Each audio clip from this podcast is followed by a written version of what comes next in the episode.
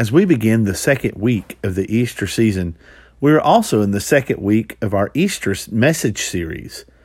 As a church, we continue to celebrate Jesus' resurrection throughout the month of April and into May. Easter is usually a happier time of year as winter comes to an end and spring begins. Who doesn't love the season of spring? The smell of cut grass, the sound of kids playing outside, the sight of flowers sprouting up and blooming. This Easter, however, feels a bit different. We're living in a very uncertain time.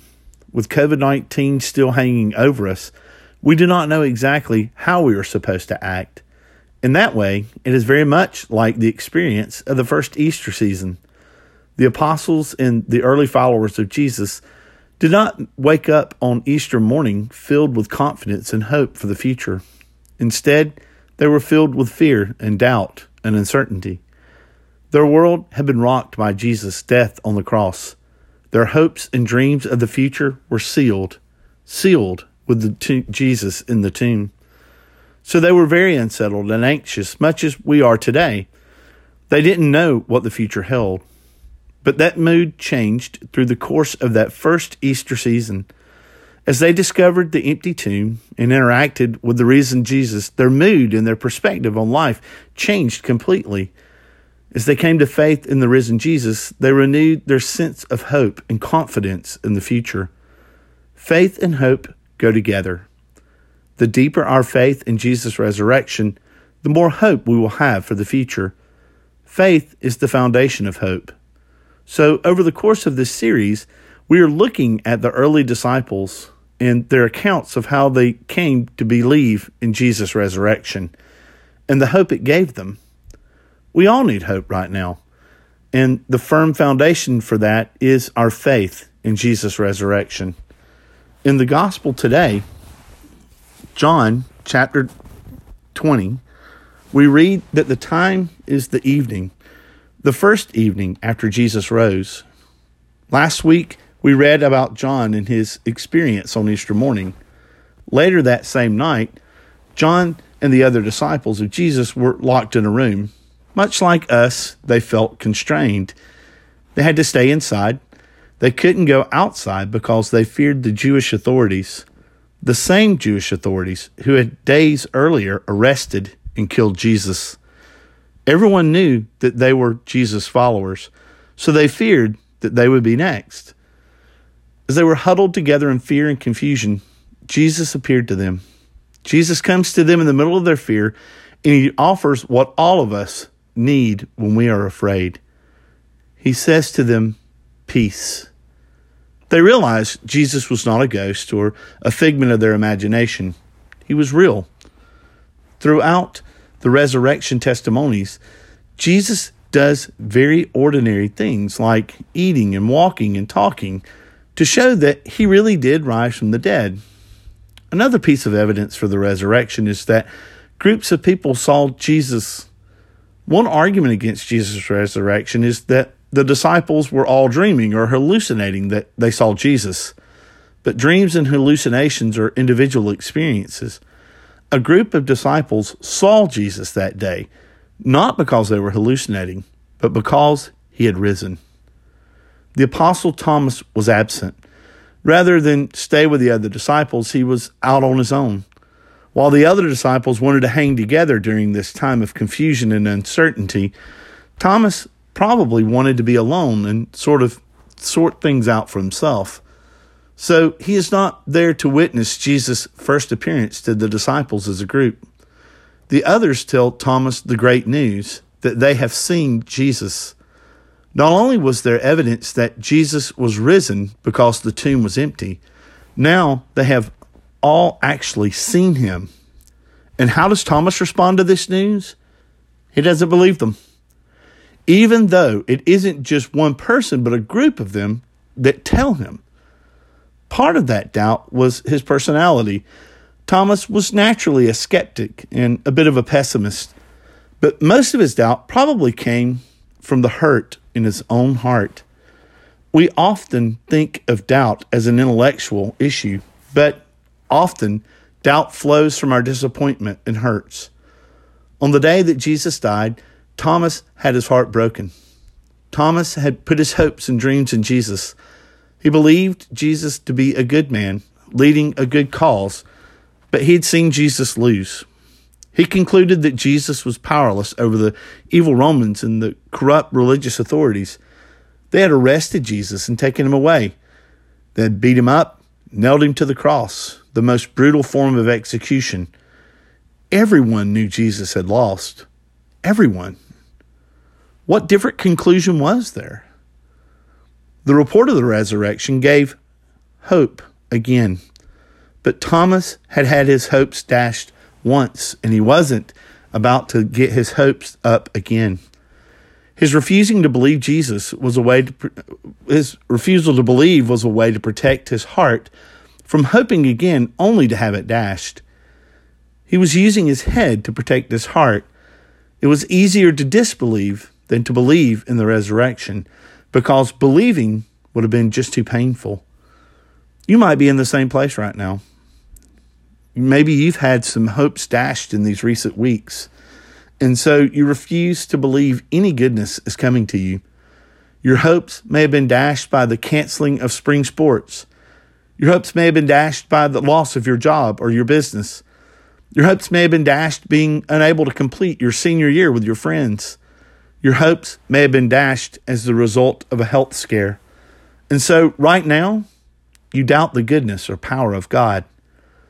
Tough circumstances like the ones we are facing now often make us doubt God's goodness or power. We've all heard this argument before. It's a classic argument, and it goes something like this If God is all good and all powerful, then he wouldn't allow any suffering. So, since there's suffering, then God is either not all good or not all powerful. We apply that argument to our hurts and pains. If God was good, he would have stopped this virus. If God was good, he would not have let the season be canceled. If God was good, then he would have intervened. If God was all powerful, he would have done something to keep me from losing my business or my job. Our doubt can lead to disbelief and to a lack of hope or confidence in God. Thomas thought that if God was all good and all powerful, then he would not have let Jesus die on the cross. He would not have allowed Thomas go through the pain of seeing his friend and rabbi executed. So, Thomas is afraid to believe because he doesn't want to get his hopes up again. Now, to Thomas' credit, he doesn't say he will never believe. He says he will only believe if he sees the evidence for himself. Now, that's setting the bar pretty high. He needs to see the nail marks of Jesus' hands and put his hand into Jesus' side. So a week goes by since the last time Jesus had appeared to the, to the apostles. This would now be a week after Easter Sunday, so Divine Mercy Sunday, like today. Once again, the group is inside, huddled and afraid. Eventually, the early disciples became bold witnesses after seeing the resurrection, but it took some time and the coming of the Holy Spirit to move them out of their fear. Once again, to this group that is so afraid, Jesus offers his peace. Jesus comes to Thomas and offers him the evidence he wanted and asked for. In his love and mercy, he doesn't hold back from Thomas. He shows Thomas his hands and his side. Jesus invites him to see the wounds. The wounds are proof that he has risen. They bear witness to his victory over death. Despite the beating and the crucifixion, he rose victoriously. The wounds bear witness to his great love for us. Jesus invites Thomas to explore the evidence. He challenges him not to persist in his current state of refusing, but to believe in the resurrection, to move towards belief. And scripture tells us Thomas answered and said to him, My Lord and my God. This comes from John 20, 28. In meeting the resurrected Jesus, all of Thomas' doubt and heartache melt away. He realizes that the crucified and risen Jesus is Lord. And so Thomas personalizes it. He says, My Lord and my God. Lots of times, when people come into the presence of God, their arguments and their reasoning for disbelief can simply melt away. The presence of God, a deep personal relationship with Jesus, can be just that powerful. This does not mean it is not worth it to study and to apply reason. No, but those things are a means to an end to come to know God personally. The important thing is is to bring us into a relationship with God. And when you have that, how you got there really doesn't matter as much. It is like straw in comparison to the greatness and glory of God. The problem with the argument that if God was all good and all powerful, then he wouldn't allow suffering is far too narrow. That argument fails to see the whole story. It focuses on one part of life and makes it the whole. Yes, in life we experience setbacks, but there's more to the story than those setbacks. We need to see them in the context of the resurrection. Jesus appeared to have lost when he went to the cross. The Romans and Jewish authorities thought they had won, but they were wrong. Three days later, Jesus rose from the grave. His suffering and pain were redeemed. Not only that, it turned out to be his greatest victory over sin and death. So, what do we do with all of this? First, I want to encourage you to lean into any doubts about God you may have.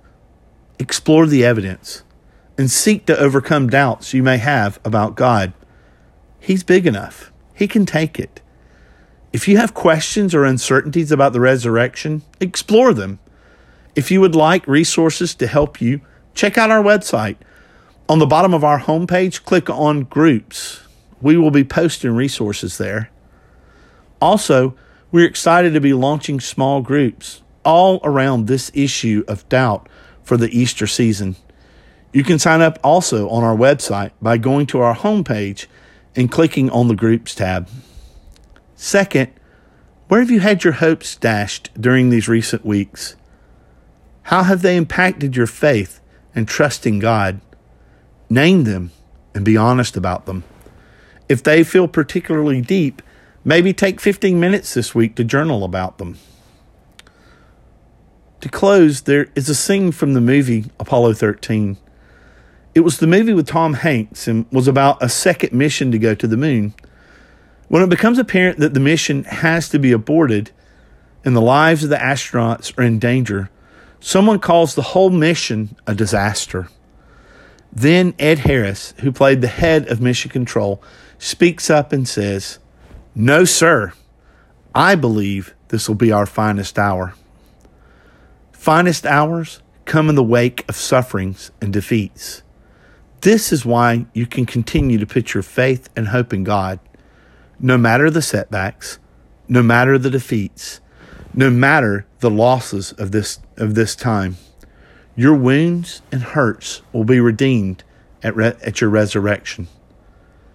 When we believe in Jesus' resurrection and we believe that we are con- connected to Him, we are able to see our sufferings and setbacks in a larger reality. We're able to see that they will be redeemed. Out of the ashes, we can rise. Out of the ashes, we will rise. Happy Divine Mercy Sunday and happy Easter.